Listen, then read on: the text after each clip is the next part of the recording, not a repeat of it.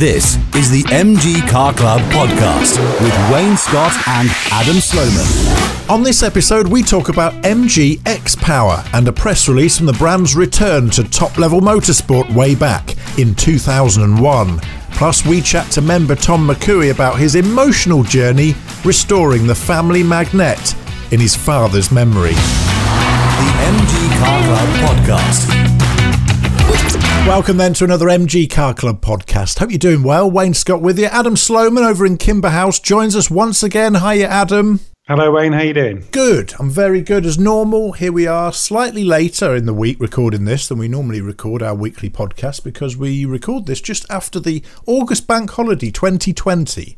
So if you're listening to this months in advance or years from now, it's like a little time capsule. Welcome along if you're listening to our podcast the moment it gets published, as we publish them every Saturday, the MG Car Club podcast, every week. I know, it's amazing. Uh, hope you've had a nice bank holiday and as summer draws to a close, that you've enjoyed your MGs and are still enjoying your MGs. You never know, a nice September might be on the cards. Adam, you're in Kimber House. Things are busy. Lots of preparations for the MG Social going on, I understand. Yeah, it's been really busy. Um, there's loads going on at the moment. We've got a lot of projects kicking off here at Kimber House, which are strictly hush hush. So I can't really share them with you at the moment, but there will be some really exciting things coming uh, down the line fairly soon. And uh, yeah, we're we're very much sort of focusing on getting uh, getting together in October. Well, of course, it is the 90th anniversary of the MG Car Club this year, and due to the current pandemic, of course, we haven't been able to get out and do the events that we usually would like to have done, but we have some light at the end of the tunnel. We've mentioned this before. It is the MG Social taking place this coming October, on October the 10th, Saturday at the British Motor Museum at Gaydon in Warwickshire. And it's just nice to be getting out and actually having an event to look forward to at last, isn't it, Adam? Yeah, and that's the feedback we've had from a lot of people, you know, regular podcast listeners who get in touch with us. You know, obviously we've spoken about the event on here. Yeah, really looking forward to it. Of course, the problem we've had is that we've been restricted from running events because of the legislation in the UK currently saying that 30 people can't gather together and other restrictions about people indoors, people outdoors. But some businesses and venues, hospitality businesses and venues and events companies have been given special permissions to run events. And lucky for us, the British Motor Museum is one of those venues. So, whilst our local group meets aren't happening yet, um, our natters and uh, the meetings of our regional centres here in the MG Car Club, of course, going by going to a venue like the British Motor Museum, uh, that has meant that we've been able to plan something at least. Uh, obviously, things are changing all the time time, but we have been able to plan something and kind of ride on the back of the fact that they're able to accommodate it, I guess. Yeah, I mean that's that's the big thing is is the safety element. You know, they they they're a fully COVID compliant uh, venue. Um, so knowing that when we go there, they've got all the track and trace in place and, and all the things that we need to keep everyone as safe as possible, um, really does make it a, a, perfect venue for us to come together and, and mark our 90th anniversary. Absolutely. Well, keep up to date with it via the MG Car Club website, mgcc.co.uk. All the information on there. And of course, our weekly e newsletter as well, which if you don't receive already, you will receive if you're a member of the club. And you can join via mgcc.co.uk or click the Join Now button on the MG Car Club podcast page at mgpodcast.uk. Loads of ways you can get involved or actually you can just sign up to receive our newsletter via the website there as well. And talking of the 90th anniversary, coming up this weekend is kind of the pre anniversary of the anniversary, in that the club started before its inaugural event or meeting in Stevenage at the Roebuck Inn, which I believe is now a curry house, isn't it, Adam? It is. Um, I'm not. Uh, I'm not overly familiar with uh, with Stevenage or curries for that matter. So um, maybe I need to head over there and, and, and try a curry. But yeah, it is. A, it's a curry house today. Well, maybe we should pop up after Gaydon on the 12th, on the very day, and just pop in for a lamb bhuna. Oh, why not, mate? but of course, there was, uh, before that first meeting took place, all of these things, usually in this era, started with a letter to a magazine and that magazine was the Light Car and Cycle Car. And the letter was written by a guy called Roy Marsh. And I'll share the letter with you now. Uh, we've posted this on our social media as well if you want to go and have a look at the actual copy of the letter itself. But the letter was entitled, Why Not an MG Club? Now, bearing in mind this is 1930 when this is written, he says, Being a very interested reader of the light car and cycle car, I noticed that a number of one make clubs have been formed lately with very satisfactory results. I'm trying to think who those other clubs might have been 90 years ago, because not many clubs celebrate 90 years this year, but tell us if you know. Get in touch. And he continues, he says, uh, Now, midget enthusiasts, uh, what about an MG car club? There are hundreds of you, and surely there are some very enjoyable social runs and trials that could be arranged. They love a good trial in the 1930s, MG owners, didn't they? yeah, definitely. Perhaps MG owners would let me have their opinions on the idea and he left his address there for everyone to write to him with their opinions. That was Roy Marsh. And that really, Adam, was the catalyst, wasn't it? That letter that started the move towards that first ever event on the 12th of October 1930 at the Roebuck Inn in Stevenage. Yeah, it's all Roy's fault, basically. Um, but no, it's incredible that, you know, we're sitting here 90 years later, all but, um, and that one letter to that magazine sort of kicked this all off. You know, it's um, it's amazing, and I love the fact that we've still got the magazine that led to the formation of our club. So amazing, really. Mm, fantastic. Well, of course, we'll be digging out more stuff from the archives over the coming weeks before the end of the 90th anniversary year and sharing them with you. And we'll be running something cool on social media soon, which is 90 years in nine days. I shall say no more about it than that, but only to say that they there will be some unseen images and unseen footage, we hope, that we're going to dig out of the Kimber House archives and share on our social media streams for you, dear listener, to enjoy. And from 90 years ago to right now, because Adam, you've had the pleasure of driving one of MG's latest offerings. Tell us all about it. Yeah, so I've just spent a week um, with an MG HS uh, exclusive. Um, and you know, we did the we did the press launch uh, in late 2019 when the when the car actually launched. But um, it's very hard to to get much of a judgment on a car um, on a press launch because you might get an hour, maybe a little bit longer with the car. So to have a week with the HS has been really interesting. What do you think the market's going to be for it? Realistically, we know what market they're aiming at, but realistically, who do you think is going to be buying this car? Who do you think it's going to appeal to, having now lived with it for a few days? I can see it appealing to people, you know, families. Um, I can see it appealing to people like Sarah, um, my other half. You know, at the moment she drives uh, a GS. Um, we've had that GS for just over four years, um, and the GS has been great but the HS really does move that sort of level of quality uh, up a notch. And yeah, I'm genuinely very, very impressed with the car after a week with it. Well, we spoke to Lorraine on a recent podcast just a few episodes ago, uh, Lorraine Noble Thompson, who had picked hers up from Birmingham and driven it to Scotland on the first day of her ownership and was really impressed with it obviously they're marketing themselves MG more and more heavily on the technology that's on board their cars. So what are the cool toys that the HS is packing at the minute? I don't think there's anything that it hasn't got. Um, there are things on there that even I was surprised with. Um, so straight away, once you get in it, you've got full uh, full leather interior, which is lovely. Um, but you've got the full suite of MG Pilot um, safety systems on there. So you've got uh, front impact radar. So if someone suddenly brakes in front of you, the car will tell you. Um, you've got um, reversing cameras. Obviously, most cars these days have got reversing cameras, but this has got sensors in it. If you're reversing out of a driveway and someone's coming down the road towards you, the car will tell you so that the, the blind spot is sort of eliminated. Um, it makes a lot of, of, beeps and bongs. It tells you when uh, the wheels aren't straight. It's got uh, lane um, lane deviation warning systems on it. So if you if you drift outside your lane, if you're perhaps tired and you're you're not at your best at the wheel, maybe you need to take a break. The car will tell you. Um, yeah, really incredible sort of range of safety systems on it. So from that point of view, um, for a family, you know, it does tick an awful lot of boxes.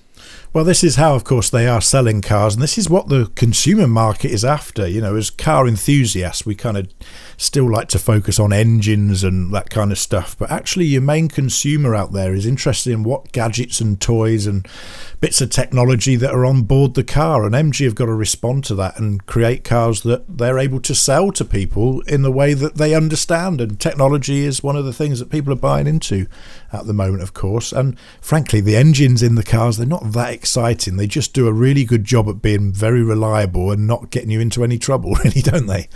Yeah, definitely. I mean, the, the, the most important thing for me with a lot of the new MGs is the inclusion of things like Android Auto and Apple CarPlay because it means you can plug your phone in. It reduces the temptation to fiddle around with your phone and not concentrate on the road. You know, you do. I don't care what anyone says. If you're if you're looking at your phone, you're not concentrating properly on the road. Um, so things like Android Auto will read messages to you. Uh, but most importantly, mate, it makes it really easy to listen to podcasts. Well, that's the most important thing. Let's be honest. You know, you've got to be in your new MG listening to me and you haven't you, really? Exactly. MG Car Club podcast all the way. All those long journeys that will suddenly fly by with entertainment because you've got us riding with you. It's it's the way. What forward. more could you want? Absolutely. Well, of course, uh, we'll be doing more on the HS over the coming weeks and months here on the podcast and in our magazine Safety Fast, the September issue of which has just landed and has got a great story actually on the front cover. The story of Kimber House, because not only is it 90 years of the club this year, but also 30 years since the car club arrived at Kimber House, back in the spiritual home of MG, of course, in Abingdon. I thought I'd just have a look at the general classic car news and just something I've picked up really is some of the feedback and conversations really in the classic car marketplace about just how the industry has been affected by COVID 19 this year and how businesses are finding it. And overall, reading through the magazines and the press and the newspapers and talking to some of the industry leaders themselves it's quite interesting, actually. Some businesses say they haven't been affected at all and they're just getting along with things. Others say that they've had some problems with supply of equipment and products that they then obviously resell. But mainly, our sector seems to be doing pretty well. In fact, a lot of the parts suppliers did well through lockdown because, with people at home with nothing else to do, a lot of us got on with those jobs on our cars that previously we didn't have the time to do. Others also have decided that now's the time, while they're not using their car because events aren't running, to take it into a restorer and have that work that it's been desperately needing for years finished off as well. So, as a whole, the classic car industry at the moment is looking like it's weathering the storm pretty well. And that's the same feedback that we're getting from club partners as well, isn't it, Adam? Yeah, definitely. I mean, I, I, think I said to you the other day, you know, one of the things, one of the good things I think that's come out of the the lockdown and the whole pandemic is the fact that it has given us all time. Um, it's given us the time and the opportunity to focus on our hobbies, to look at the things that we really do care about and really do enjoy and we've seen it you know we've seen it with with with memberships with renewals with you know comments from from people engaging in the magazine people listening to us. Um, it's been a it's been a hell of a year but if we can take anything positive from the whole pandemic it is the fact that we've we've had time to stop and take a bit of a breath and look at the things that are important to us. Absolutely. And one of the things that has come through very clearly is that a lot of the smaller businesses in particular have managed to weather the storm because of using the furlough scheme as well. So, yeah, whilst those staff were away, they've also been able to sort of just I guess reassess their businesses and become better businesses for it. Um, just like we've all, as you say, taken more time over our hobbies to enjoy them as well. So and good things here for the MG Car Club. Um, we're doing well on membership renewals, and um, there's always a lot of interest for members here as well, isn't there? Yeah, and the the good thing is that that MG doesn't stop. Even if we weren't able to buy the new cars, you know, we've got um, 90 years of club history to look at. We've got almost 100 years of a manufacturer to look at. So, yeah, there's there's so much to dig into and so much to enjoy with the car club and with the MG community as a whole. And outside of restorers and businesses selling parts, the auction houses selling cars have been doing really well. And in particular, some of the later MGs have been really fetching some really nice numbers at auction. Um, rubber bumper MGBs, for example, reaching 10 grand plus in recent times, which is good values for those later models, isn't it? It's nice to see that those rubber bumper cars sort of are finally getting their day because we've always said to people, you know, that the the rubber bumper cars are every bit as much fun as the earlier cars, but they don't carry that price premium. Um, but it seems now that um, the rubber cars are being sort of perhaps more appreciated. It's something I've never quite understood. I have to be honest. You know, such a massive value difference between a chrome bumpered car and a rubber bumpered car now, I appreciate because there'll be people saying, no, no, but they're higher, the suspensions are different on the later cars. Yes, I know all of that, but they can be lowered very easily. So I appreciate the ride height on, say, a later MGB is slightly higher than an earlier MGB, and some might say that that creates a bit more body roll or whatever. But fundamentally, it is a massive price gap for something that you can't see when you're driving it. You know? Yeah, definitely. It's a huge. I, have never really got it, and, and, not only that, I think from you know, don't get me wrong, the, the chrome cars are, are, are lovely looking cars, mm. um, but from an aesthetic point of view, um, I do, I think something like an Inca yellow midget with black bumpers um, is really hard to beat. I just think they look superb. Yeah, absolutely. Well, they're MGs. We love them all, and especially yours if you're driving around in a rubber bumper car and you're not joined the club yet just know that you will be welcome amongst us. Definitely. I don't think there's an MG that I don't love. Absolutely. Right. 2001. It was an amazing year. It was already ladies and gentlemen, 19 years ago. I know it doesn't seem that long ago, but something massive happened in the world of MG in 2001, and I'm really excited to be talking about this because it is that moment where we send Adam down to the Kimber House archives to dig out something very special for us to chat about and share with you, the listener. But also, this week, it's another opportunity for me to get all geeky about Le Mans. Now, stop your groaning. I don't want to hear it because this is really important turning point in the history of MG. Adam, tell us more. So, this week from the archive, I bring you the original press release uh, from the 26th of April 2001 that marks the launch of MG X Power. Fantastic moment. Yes. I remember this day very, very clearly because at that time there was there had not been for some time any real prominent British marques racing in World Sports Car Championship and in particular at Le Mans. You had plenty of British drivers, and there were plenty of rumours of other cars that were coming down the line. There were rumours that TVR were going to enter a works team, which of course they did with that famous DeWalt sponsorship, uh, and the purple cars as well uh, that they raced there. A Morgan turned up and did a heroic effort, and of course, Bentley arrived in 2001 at Le Mans and then went on through a three year programme to win in 2003. But everyone kind of knew that was an Audi wearing a Union Jack. But there was another British manufacturer that turned up on the scene at Le Mans, and it was MG. And with their fantastic package that they put together with Lola, X Power was really a brand that found its way on the track and was launched for Le Mans of that year, but sort of found its way into all the road cars and every aspect of MG's operations in the early 2000s, didn't it? Yeah, it really did. I mean, I don't know quite what magic was sort of bound up in in X Power, but it immediately struck a chord with so many MG fans, especially those guys um, and girls that were buying ZRs and ZSs and ZTs. You know, they wanted um, they wanted a piece of that X Power magic in their car, um, and you still see it today. You know, the the value of um, that original merchandise from the early 2000s is crazy. People today still love X Power every bit as much as they did um, back in the early 2000s. Well, they were allowed to enter at Le Mans really because there was a change in the rules for that year. And it was a change in classes as well. And along came in 2001 the LMP 675 class, which was lightweight prototypes. It would eventually evolve into LMP 2. And that allowed manufacturers to come in with much smaller budgets and enter into prototype racing without having to take on the might of the LMP1 cars like uh, the Audis that were running at the time as well. And MGX Power entered and launched this brand with a fantastic lineup of drivers that year. Anthony Reid who of course had made his name with the touring cars, Warren Hughes, Jonny Kane, Mark Blundell, who was already in 2001 a Le Mans legend, Julian Bailey, and Kevin McGarrity.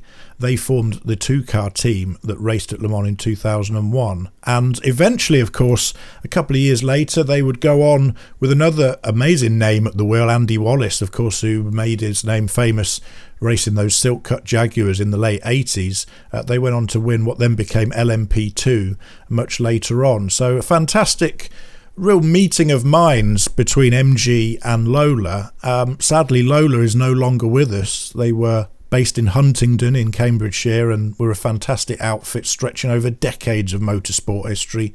Um, sadly, passed into history um, just a few years ago. But X Power sort of trickled on into other things, didn't it? Especially touring cars. Yeah, so it became very well known on the touring car scene with the ZS Saloon, um, driven uh, over. Well, it, it, lasted a long, long time in uh, in the touring cars, and it was it was that car really that sort of alerted me to back in the day to what um, what MG were doing. I mean, I'd grown up as an MG fan, but seeing that touring car on a Sunday afternoon made me desperate to get one of my own. Um, and it did, you know, it did that for, for a lot of people. It really did raise the profile of the brand massively in the UK. And found its way into the current crop of cars most recently as well. Yes, so X Power became sort of dormant in 2005 when MG Rover collapsed. But um, the Chinese obviously are very sort of reverent of the history and, and the legacy that comes with the MG marque. So it was really no surprise to see them sort of become aware of X Power and look to use X Power for their own motorsport programs, which they have started doing um, most recently with the new MG6 and a ZS. So in China at the moment, you've got the MG6, which races in the China touring cars, and the uh, WTCR, um, and that wears the X Power livery. We saw that at the World Motorsport Games last year with Rory Butcher driving an X Power MG6, and we've, like I said, we've seen the uh, ZS uh, become um, a motorsport vehicle uh, competing in the China Rallycross Championship. So it's really good to see X Power sort of coming back. And of course, we must mention X Power without putting a nod towards one of the finest and most exciting well, I say concept cars. That's not really strictly true because, of course, they went into production and we've seen a few of them for sale in recent times. But that MGX power car, that it just looks like it's from another planet, doesn't it? Really, especially when it was launched, it looked like something like the Batmobile, you know. Yeah, very much so. I mean, that was really MG deciding to sort of go toe to toe with the likes of Porsche, um, and and giving them a really good run for their money. You know, the SV is a is a tremendous bit of kit, um, sort of shades of TVR with some of their more sort of layry design yeah, elements. Speed 12 era. That was that yeah, was when they were all yeah. going mad for those sort of designs. Yeah, definitely. And I think the SV is a, is a testament to all the things that that X Power was. You know, it was in the words of Rob Oldaker, who was there when when the when the sub brand was launched. MG is about outrageous fun, and I don't think anything sums that up better than X Power. You know, the X Power brand ended up on all sorts of weird and wonderful things, from from footstools to backpacks to even condoms. You know, it was it was everywhere. It was just crazy, really crazy time. Well, it was a great idea of MG to have that sort of ultra tuning brand because, of course, in those days, MG themselves were a tuning sub brand, really, because the only real car to wear an MG badge in any great volume, of course, was the uh, MGF sports car, and of course, all of the Zs, which were rebadged tuned sporty rovers in effect. But quite interesting then that they felt the need to have a sub brand of a sub brand if you know what I mean. Uh, but of course, that's what it was. A little bit like, I suppose, M Sport with BMW. Yeah, or AMG at Mercedes. You know, MG. So I've been asked, you know, what was the equivalent of an MG GTI? Well, there isn't one because if you go back to the 80s and you look at the Metro Maestro Montego, um, if you were sort of, you know, a sensible chap, uh, you might buy an Austin Maestro, an Austin Montego. But if you were like me and you, Wayne, you know, a bit more with it, a bit more hip, a bit more down with the kids, um, then blood. you'd get you you get yourself an MG version because yeah. that was the performance one. That was the, the equivalent of the Golf GTI. This is fantastic that you found this because quite exciting. And, and I wasn't working in the motor industry at the time. I was at university, first year student in 2001. I was aware of all of this happening. I was a massive fan. I was already going to Le Mans every year. This was my passion. And I remember with such excitement, X Power uh, releasing this press release uh, saying that MG were going to go to Le Mans, and there were all other racing programs included with it as well. And just looking down the list here, they actually list the specifications of the MG Lola EX257, the EX258, which was the rally car, the touring car, the 259, and it was a real sort of moment where you realise that perhaps this British brand that we all loved, it was going to come back and it was going to come back to top line motorsport. It was really exciting and I remember it vividly as if it was yesterday. You look at the, the Rally uh, ZR project, you know, they, they had uh, Gwyndaf Evans driving that car, mm. amazing driver you look at the touring car project. Um, you know, later on you get people like Colin Turkington mm. um, behind the wheel of the ZS. So yeah, it was a really exciting time, and I, I remember it just as fondly as you do, mate. Well, hopefully we'll get to see X Power on the side of MGs in more high level competition yet to come. And as the sports car uh, championship changes and evolves into the future, perhaps, just perhaps, we might see something like the Cyberster join the field of Le Mans prototypes and Le Mans hypercars in the future. And whilst that might be a pivotal moment in MG's history, we're about to talk to a member of the MG Car Club whose very special MG Magnette was a pivotal moment in his family's history. Our interview with Tom McCooey is next. The MG Car Club Podcast. The MG Car Club, the marque of friendship.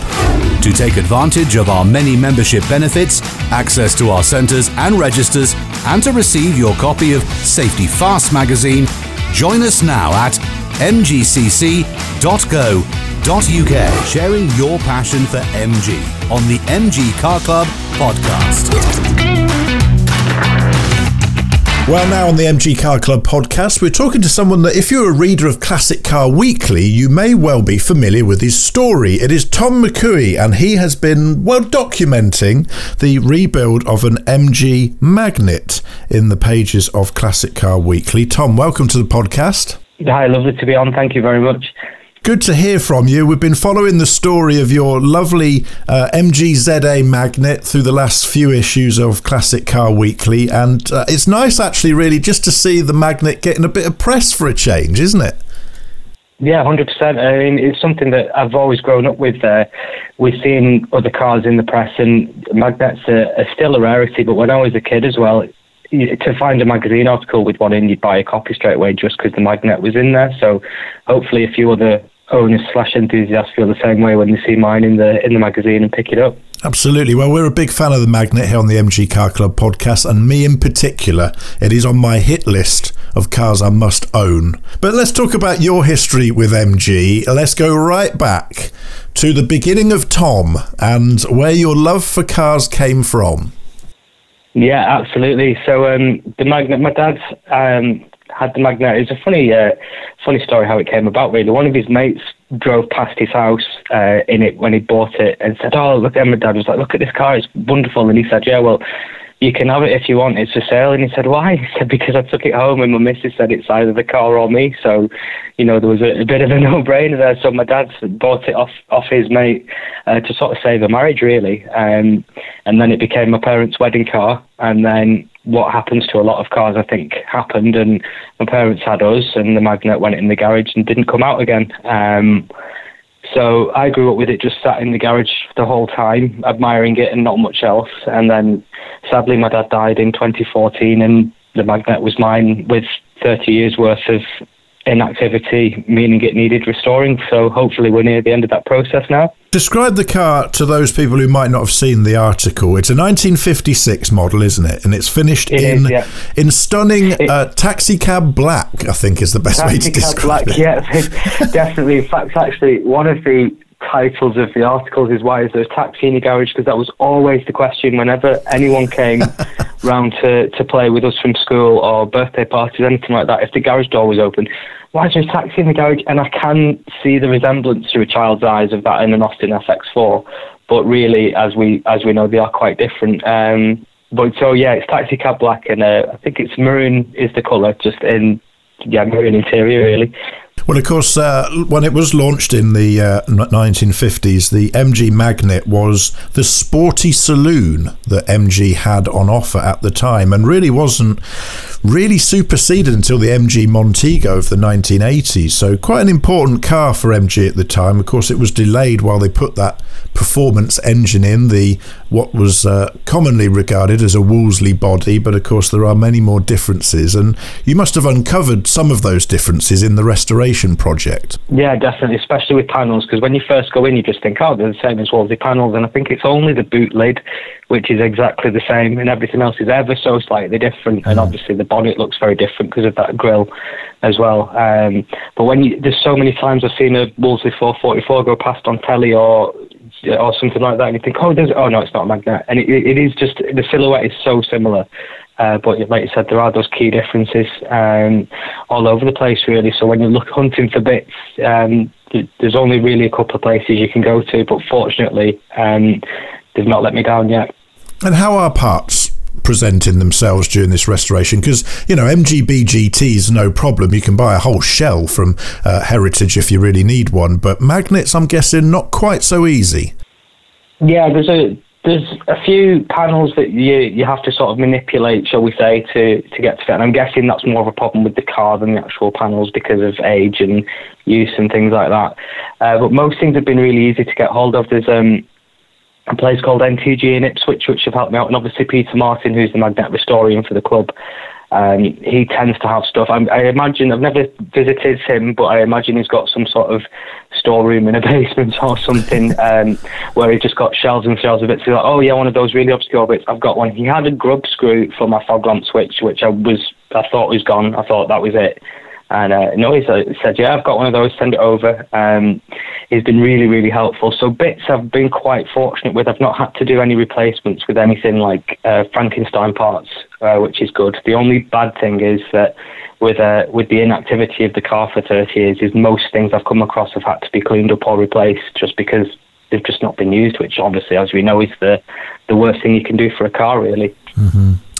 It must be amazing to be restoring a car, putting so much time and effort into a vehicle that you've never driven and you've never really had any mm. experience of having it on the road. I, I mean, I, nope. it must be a brilliant moment when that engine fired for the first time. It was emotional. I just wish my dad had been there. It's definitely a grief project. I will admit that. There's there's more desirable cars to many other people, uh, although not not to me, obviously. Um, but having never driven one is weird. Um, there's one or two chances I've had in the past where I thought, do you know what, I'll give it a go. And um, I actually want mine to be the first one to drive. So if it's a terrible experience, it's, it's my fault, so be it. Although I'm really hoping it's not, and I've heard that it's not from a lot of people. Um, but it's definitely doing this for my dad, really, because we tried to um, to resurrect the car about 18 years ago. Um, but my interest in cars sort of started to surface. Um, and buying the car magazines and getting more involved. And then my little brother was born and had sort of shelved the project again. Um, so the only chance we've had since then really was when the car was passed to me when my dad died because he after after we could have started it again, it was too ill really. Um, so yeah, it's it's more of a nod to him really. I can't I just can't wait to get it done and just but yeah, that was for you. And this is the thing about classic cars, isn't it? It is more than just a mode of transport, more than just some metal and some wheels and tyres. It's about memories and what these cars mean to people. And you've got a specific story here where that car is sort of integral to your family story, isn't it?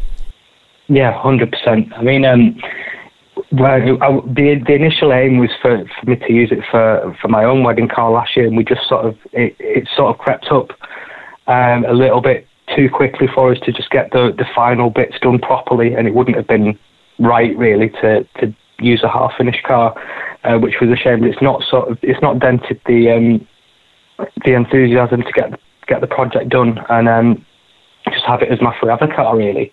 Because um, even though it was inactive and sat in the garage the whole time, I knew it growing up. It, that car is my dad. He, he, despite the fact that he wasn't driving it when I was a kid, it was all he ever talked about. It was his Facebook banner picture. It was in a, a picture of it was in a frame on his desk at work. It was all he'd ever talk about. So you knew how much it meant to him, even though he wasn't using it.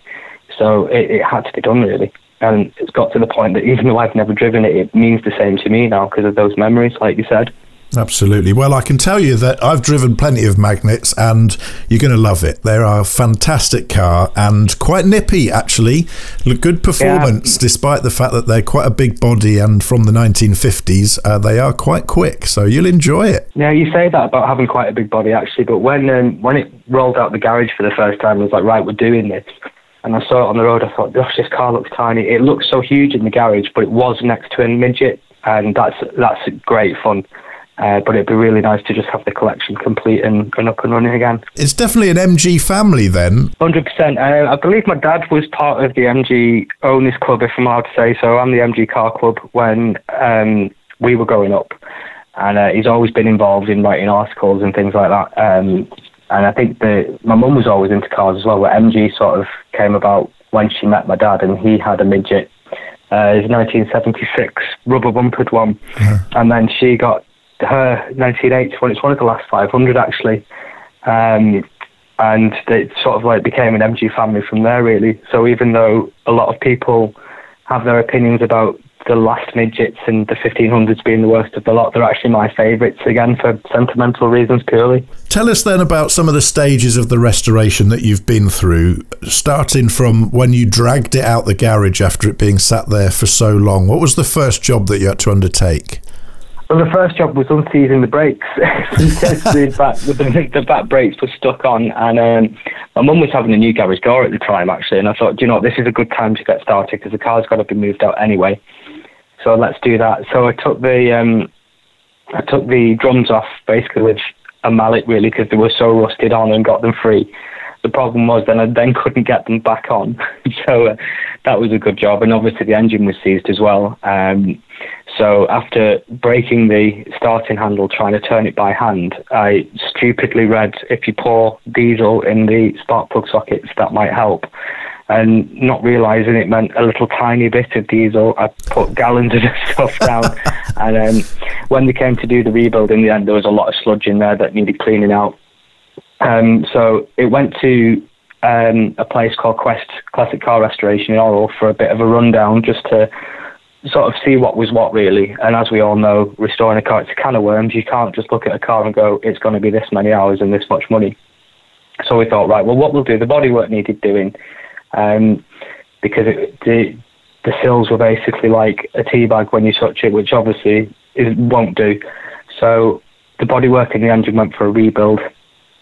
Came back to me, uh, new wiring looms gone in, new fuel pump bits and bobs like that. Um, obviously a new exhaust because the silencers that corroded away, or basically you name it, it's gone on. Uh, we're retaining as much of the original stuff as we can, um, but in, you know, in the grounds of safety, not putting things on that don't work or aren't safe. Um, and the interior is all still original, so cleaning that up, put that back in. So basically, the last job to do now is um, the clutch was playing up, um, being a bit leaky. So we've got a new secondary cylinder to go on because uh, the seals didn't fix the leak. So we just thought, you know what, let's replace that cylinder and see what happens. And hopefully, fingers crossed, uh, that'll do it. So in anticipation of that, we've got the historic status applied for and taxed and insured because obviously with the car being off the road since the 80s, um, it was still registered as a as a normal vehicle with the DVLA, so got that sorted out. Uh, so hoping the second that's done, I can then drive it. Fingers crossed. We're going to have to have you back on the podcast after you have driven it for the first time. Um, yeah. what's been the most challenging part of the rebuild so far, and, and is there any pitfalls you can warn other Magnette restorers of as they go forward? The hardest bit has been emotional rather than actual work on the car because everything's doable. Um, there's always somebody who can fabricate a piece of metal. There's always someone who can weld something for you or make something up for you. It's just how far you're willing to go with it and how many phone calls you're willing to take where you get news is actually this is going to take a lot longer than we anticipated and how many setbacks you're willing to deal with. Um, there's times as well where I've had the car at home and I've been doing things like taking the fuel tank out, which is a really hard thing to do on a Saturday, by the way. And then you know, you're just a little bit keen with the WD-40 and the screwdriver gets you in hand and it stings and that kind of stuff. It's those little setbacks of the the finance side of it as well, which you just think, oh, how many more bad phone calls can I take, or how many more bad credit card statements can I see? Um, and I think the reason I've just sort of stupidly persevered is because of that sentimental attachment, which obviously we know is is a pitfall with with classic car ownership. So I think really the the big one is like anything of the era really is rust, isn't it? Um, but once the bodywork sorted out, it was sort of a Meccano set after that. It was just being patient really and just waiting for parts and putting them on as you get them. Um, but the very, very worst moment throughout the whole thing was when the passenger side was being welded. And then I went in to see it, and there were no doors, no sill. It, there was a brace put in because it had gone like a banana when it went up on the lift because it car couldn't support itself. And I just thought, what have I done? I wish I'd not started this. Um, and that was about 18 months ago. And if I could see where we are now, I'd, I'd have felt okay. But at the time, I just I was absolutely distraught. So yeah, there's quite a few moments like that, really. Well, everyone who's ever restored a car knows that it has to get a lot worse before it gets better, doesn't it? And uh, hundred uh, percent. Yeah, yeah we, and oh god, it got a lot worse, a lot. Worse. we all go through that. Um, so, as we stand here in the first week of September 2020, talking to you about this car, what is left to do?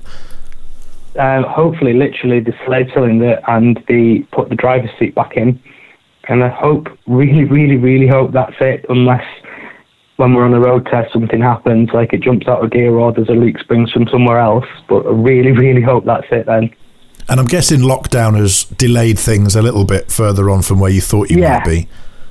Yeah, definitely, because the bodywork wasn't quite finished when lockdown started, and rightly, the um, uh, workshop that the car was in said didn't uh, shut down and just tried to assess the situation and sort of make sure the staff were safe before letting them come back to work. So there was a period of a few weeks where nothing happened, which, while obviously is a little bit frustrating because you're waiting for a car, you have to think, right, okay, well, we don't really know what this thing is.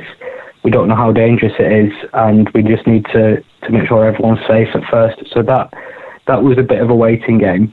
Um, but after that, they've, they've really worked at a pace to get the car back to me to a point where I can just do the little bits of mechanicals that are left. And I know that uh, just shortly after lockdown, that was the moment, wasn't it, where you donned your face mask and you popped in and mm. they started it for the very first time. Yeah, that was absolutely wonderful feeling. Said, Do you want to hear it? And I just nodded and just got really, really excited about it. And hearing it go, it was it was sluggish and it was loud because the exhaust wasn't on, uh, and it was on for a couple of seconds just to show me. But um, I think they knew because I'd never heard it before that it was going to be a a bit of a a boost, if you will, a bit of a moral boost because I was a bit um, I was a bit down about the whole process and feeling like we weren't getting anywhere. But once you hear it going, you think, right, okay, we've done the right thing. We've saved a car here uh, which is a really nice feeling. It's great to hear that uh, you had so much help from the MG Car Club. That is what the mm. worldwide MG Car Club family is all about helping a fellow man in need when he's restoring his ZA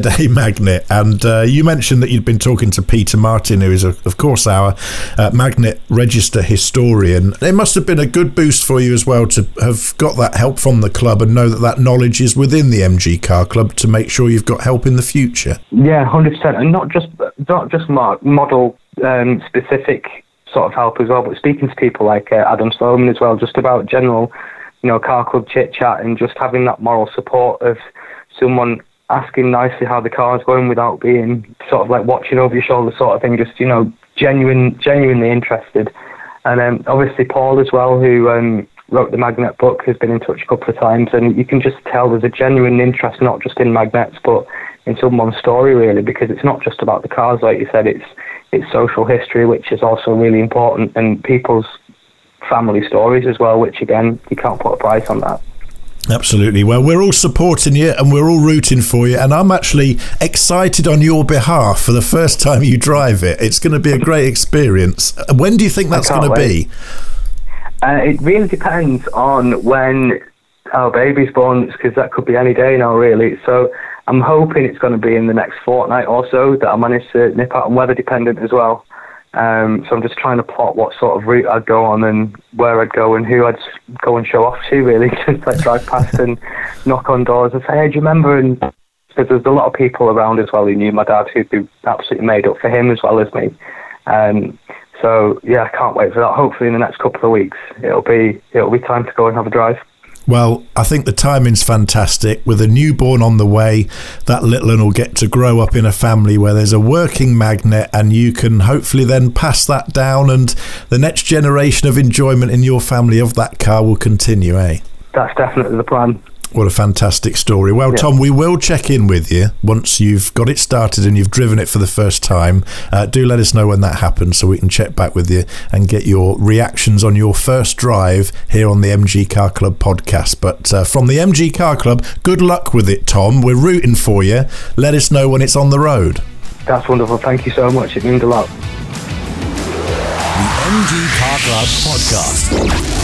Safety Fast the magazine of the MG Car Club. Get your copy now by joining us at mgcc.co.uk. Well, brilliant talking to Tom there, Adam, and lovely guy, and lovely to hear that story of that Magnette within his family, and uh, like me, I'm sure you'll agree, when he finally does get to drive it, that's going to be an amazing experience. Yeah, that'll be incredible. Um, and I hope we can catch up with Tom once the car's sort of on the road and, and up together. Absolutely. And that's what the MG Car Club is all about of course, he mentioned, Tom, in his interview there, just how much help he'd had from the MG Car Club in sourcing parts and information to restore that lovely Magnette. And you can be a part of that too. Simply join the club by going to the MG podcast page at mgpodcast.uk or mgcc.co.uk. That's the main club website. And joining us now, and you too could benefit from not only the camaraderie that everyone in the MG Car Club enjoys around the world as part of this global family, but also that technical support and help. And thrown in, of course, is a fantastic monthly magazine, Safety Fast, all part of your membership to the MG Car Club.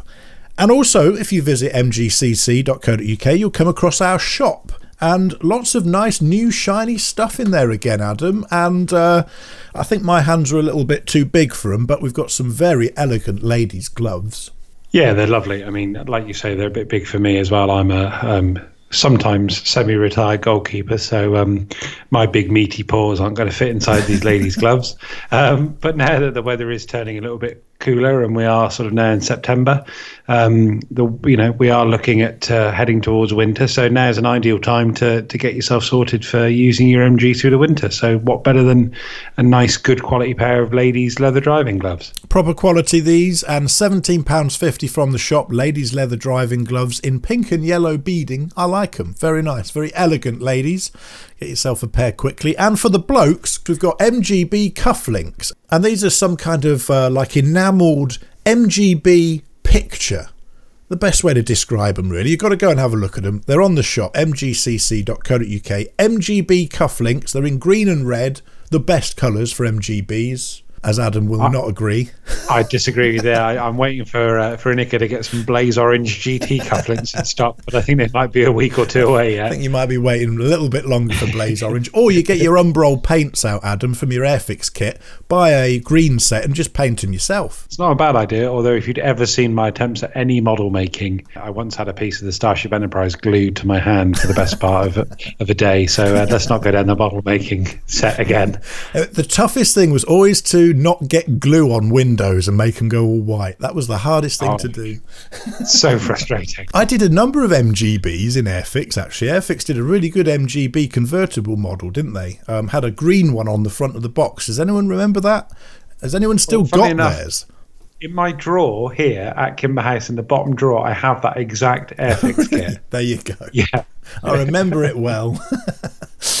I don't know why we're talking about Airfix kits. We were talking about MGB cufflinks, and they're on the shop now. They're 18 quid, and uh, if all of that is all a bit too much sort of fashion for you, cufflinks and gloves, we've got good old blokey stuff. We've got a metal garage sign, haven't we, a Metal garage sign. Tell us all about metal it. garage. That's it. Well, Gov, um, the thing is, with a metal garage, no, I'll drop the accent.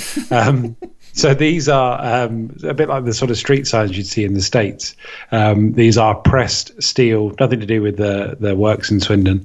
Um, these are pressed steel uh, road signs, um, and I believe uh, Inika was telling me they're actually made in the states by uh, by prisoners Um, so a bit of What? a quirky fact of whether, yeah, yeah, they're made. Honestly, Wow. Okay. So uh, not only are you buying a fantastic piece of MG memorabilia, you're also contributing to the rehabilitation of perhaps a murderer or something somewhere, which is uh, it's like a civic duty that in many ways. Anyway, a bit of retro stuff for your garage wall. The MG metal garage sign, thirteen pounds fifty. It seems cheap. Now I know why, knowing how they're made. So they're all on the club shop for you, mgcc.co.uk. Uh, you can find them all by searching the search bar, or of course, I put the links in the email newsletter that goes out to every Saturday as well. Just a little roundup of some of the new products in the MG Car Club shop. And that just about brings another fantastic MG Car Club podcast to a close. We'll see you with another podcast very, very soon. For me, Wayne Scott, cheerio. see you soon, guys. Take care. Subscribe to receive new episodes of the MG Car Club podcast at mgpodcast.uk.